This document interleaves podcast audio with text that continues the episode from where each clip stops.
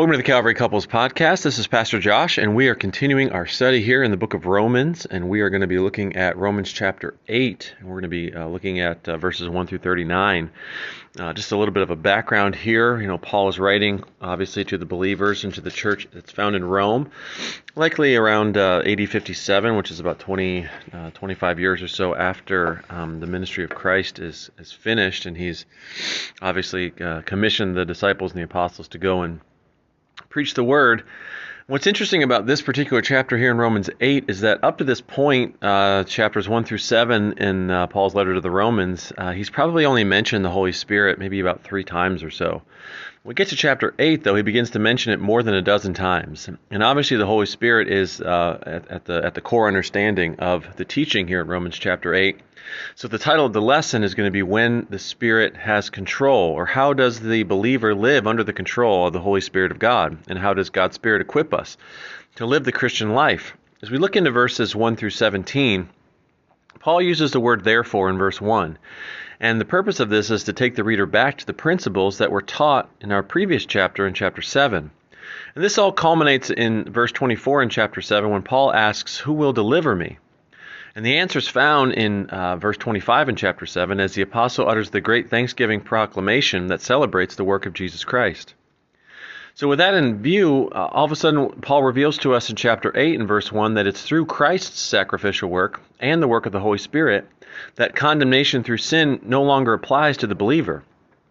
Why that's important is that by definition, condemnation refers to the penalty of death under which all people live. All have sinned and come short of the glory of God. But condemnation can also come in the form of guilt, it can come in the form of shame, and of course it comes in the form of punishment. So this statement echoes the statement made by the Apostle Paul in Romans 5 that those who are in Christ Jesus, it's such an important phrase in the Bible, those who are in Christ Jesus have experienced peace with God, and it's not through anything we've done, but it's through the justification that's offered to us by the death, burial, and resurrection of Jesus Christ. So no condemnation is further defined in verse 2 through verse 4. And in verse 2, the apostle presents two contrasting laws. He contrasts the law of sin and death, which leads to bondage, with the other law, the spirit of life, that leads to freedom. And the latter one refers to the Holy Spirit who resides in believers. So, this designation as Spirit of life is appropriate since God is in the business of offering and delivering life to his followers. When you received Christ, you received eternal life, and that eternal life begins the moment you put your faith in him. Verse 3 expounds on why the Mosaic law could not provide victory over sin. It was weakened by the flesh or sinful nature of humanity. It isn't that the law itself was weak, but instead recognition of the inability of humans and our sin nature to obey what the law requires. What the law could not produce, however, God provided by sending his Son in human form to accomplish it for sinful man. And we read that in verses 3 and 4. Another picture where you see this developed is in Galatians chapter 3, verse 21 through 24. So as we move on, Verse 5 through verse 7 consists of more contrast between the two laws that we referenced earlier. First, the mindsets are completely different. The one that's living according to the ways of sin nature has had their mind on things of the nature of this nature, while the one living according to the Spirit has their mind set on things of the Spirit.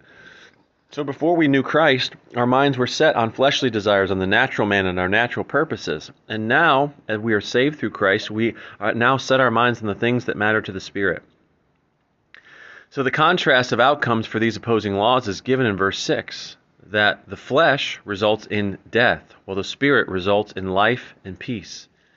And finally, the reason for the contrast is revealed in verse 7 that the one who still lives according to the sinful nature is hostile to God. They're enemies with God and refuse to submit to his plans and purposes. Simply stated, those living according to sinful nature cannot please God.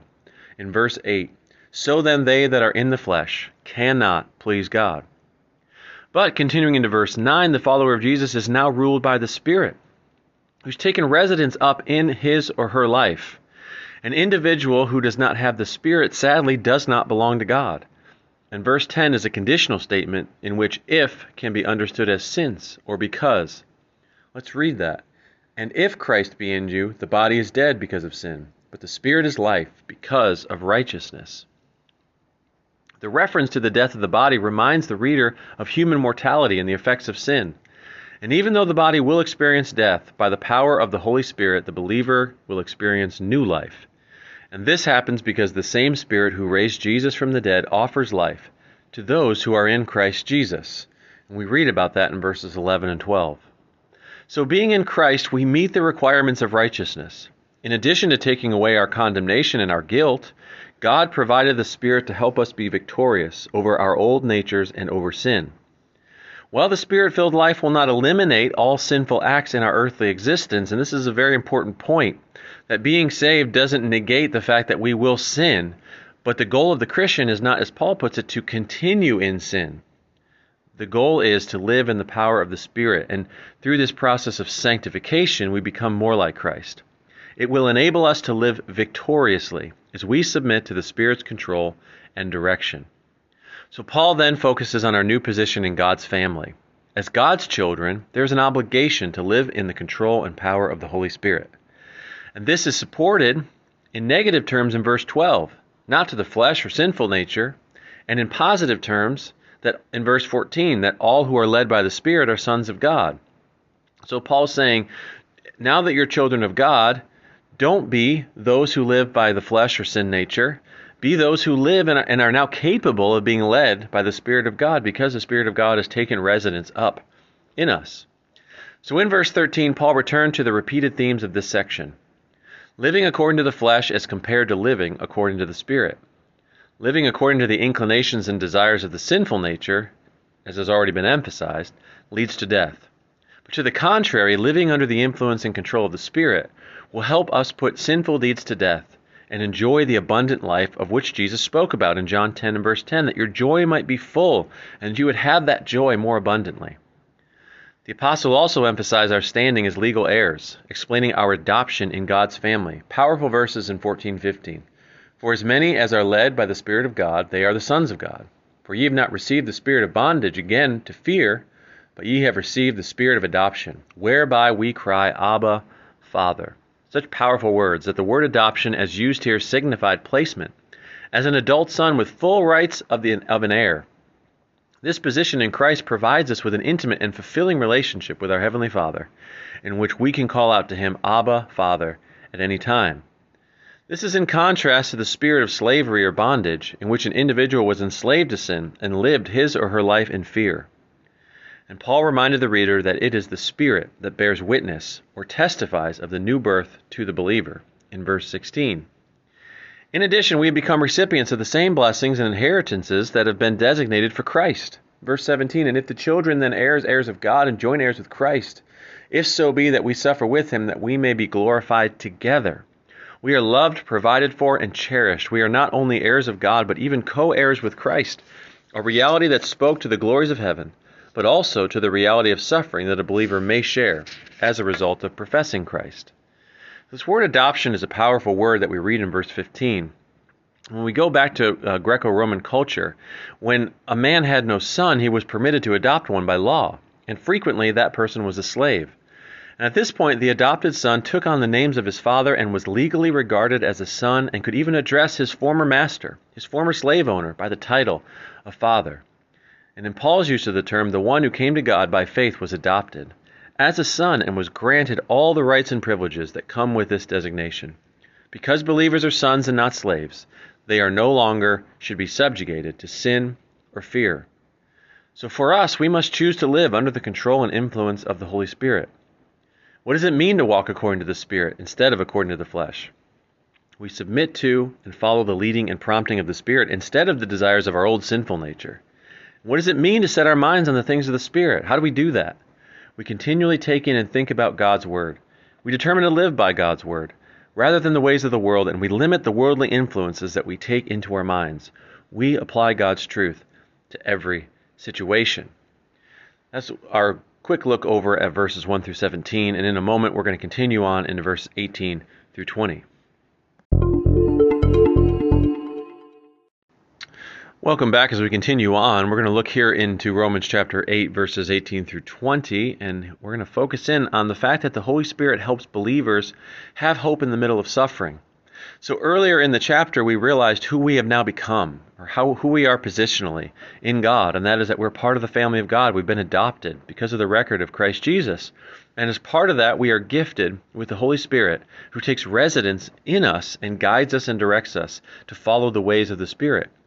Part of that ministry of the Spirit to us is um, seen here powerfully in verse 18 through 30. That when we experience suffering, we do not suffer alone. And it speaks deeply to Jesus' instruction in the Gospels that we, he would give us a comforter. Even though he would leave this world, he would provide for his followers a comforter.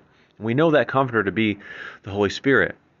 So after Paul highlighted the wonderful reality of being the children of God, he was quick to recognize that we are still living in a fallen and sinful world and as such, we are subject to suffering, physical limitations, we're subject to weakness and, and uncertainties. Paul likened these experiences to the groaning or the travail of a woman in labor. And this speaks of a painful and wearisome experience. But the reality of each of these experiences, however, is that they are temporary in nature. And this is best portrayed in verse 18 as one considers present suffering as compared to eternal glory if you think of Paul's illustration of the woman in travail or in labor, you think that that pain is experienced for a brief time, but there's great joy that comes that lasts much longer. And when we consider our position as suffering in this present time, but compared to eternal glory, the suffering could consist of things such as sickness, injury, natural disaster, financial loss, death, war, just to name a few. But as difficult and debilitating as each of these experiences may be, they still do not compare to the glory that is to come. What does that word glory mean? Well, that word glory could refer to the eternal transformation that occurred as a result of the resurrection of Jesus Christ. You could use 2 Corinthians 4:17 as a reference point. And in each of these experiences, Paul declared that we are not without hope. And hope by definition isn't wishful thinking, but is instead a confident expectation of the fulfillment of God's promises. Paul used verses 26 through 30 to elaborate on the basis for such hope. We are hopeful because we have the Spirit who lives in us and strengthens us. The Holy Spirit is a down payment for us of the things that are to come. The Spirit enables our communication with our Father by interceding for us. And just a few verses earlier in verse 23, Paul had spoken of the fact that believers groan along with creation in turmoil. And in verse 26, he asserted that the Spirit also groans with Christians who have hope and long for the glory that is to come. And this groaning and corresponding intercession for believers is just one example of how the Lord joins us in our affliction and how the Spirit serves as an advocate for the children of God. Paul further provided hope in the assurance that God has a good plan for our lives and always works um, towards our good and to make us more like Christ. It's maybe verses that you memorized early on in life, or maybe these are new, but in verse 28 through 30, here's what the Word of God says He says, And we know that all things work together for good to them that love God, to them who are called according to his purpose. For whom he did foreknow, he also did predestinate to be conformed to the image of his Son, that he might be the firstborn among many brethren. Moreover, whom he did predestinate, them he also called, and whom he called, them he also justified, and whom he justified, them he also glorified. This knowledge of God working all things for good in verse 28 is known intuitively and scripturally. Paul, however, wanted the child of God to endure difficult times and know this, to know this love experientially. So for us, we're called to remain faithful and trust God in the midst of suffering and difficulty. And what truths from these verses give us hope and help us persevere through hard times? The glory waiting for us is far greater than the suffering that we face. And the Spirit intercedes for us according to God's will. God's best is what waits for us. It's what the Spirit desires for us. And God causes all things to work out for our good, and we understand the glory that will be revealed. So, how is it possible for suffering and difficulty to work out for our good?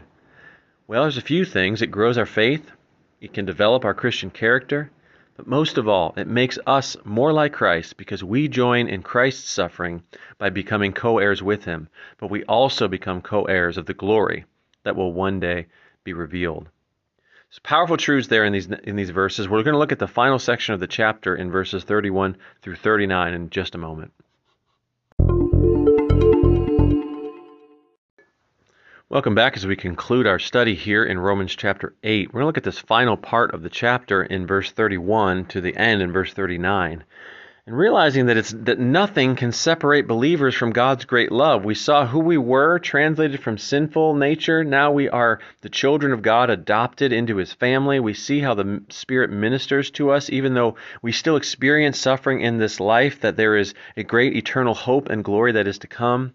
And now we remind ourselves that nothing can separate believers from God's great love because God has given us so much. And he did so despite the fact that we didn't deserve it.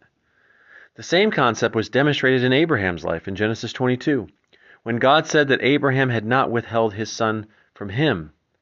However, if we did not deserve it, and we couldn't pay for it, how do we know that the enemy of our souls will not somehow separate us from God and his blessings? After all, we still sin. We face all kinds of struggles, and we still don't have it all figured out. In verses 33 through 36 says, Who shall lay anything to the charge of God's elect? It is God that justifieth. Who is he that condemneth? It is Christ that died, yea, rather, that is risen again, who is even at the right hand of God, who also maketh intercession for us. Who shall separate us from the love of Christ? Shall tribulation, or distress, or persecution, or famine, or nakedness, or peril, or sword? As it is written, For thy sake we are killed all the day long, we are accounted as sheep for the slaughter. In the middle of all these things is the reminder that the same Jesus who died for us is now interceding or pleading on our behalf. So will God always love us and work on our behalf?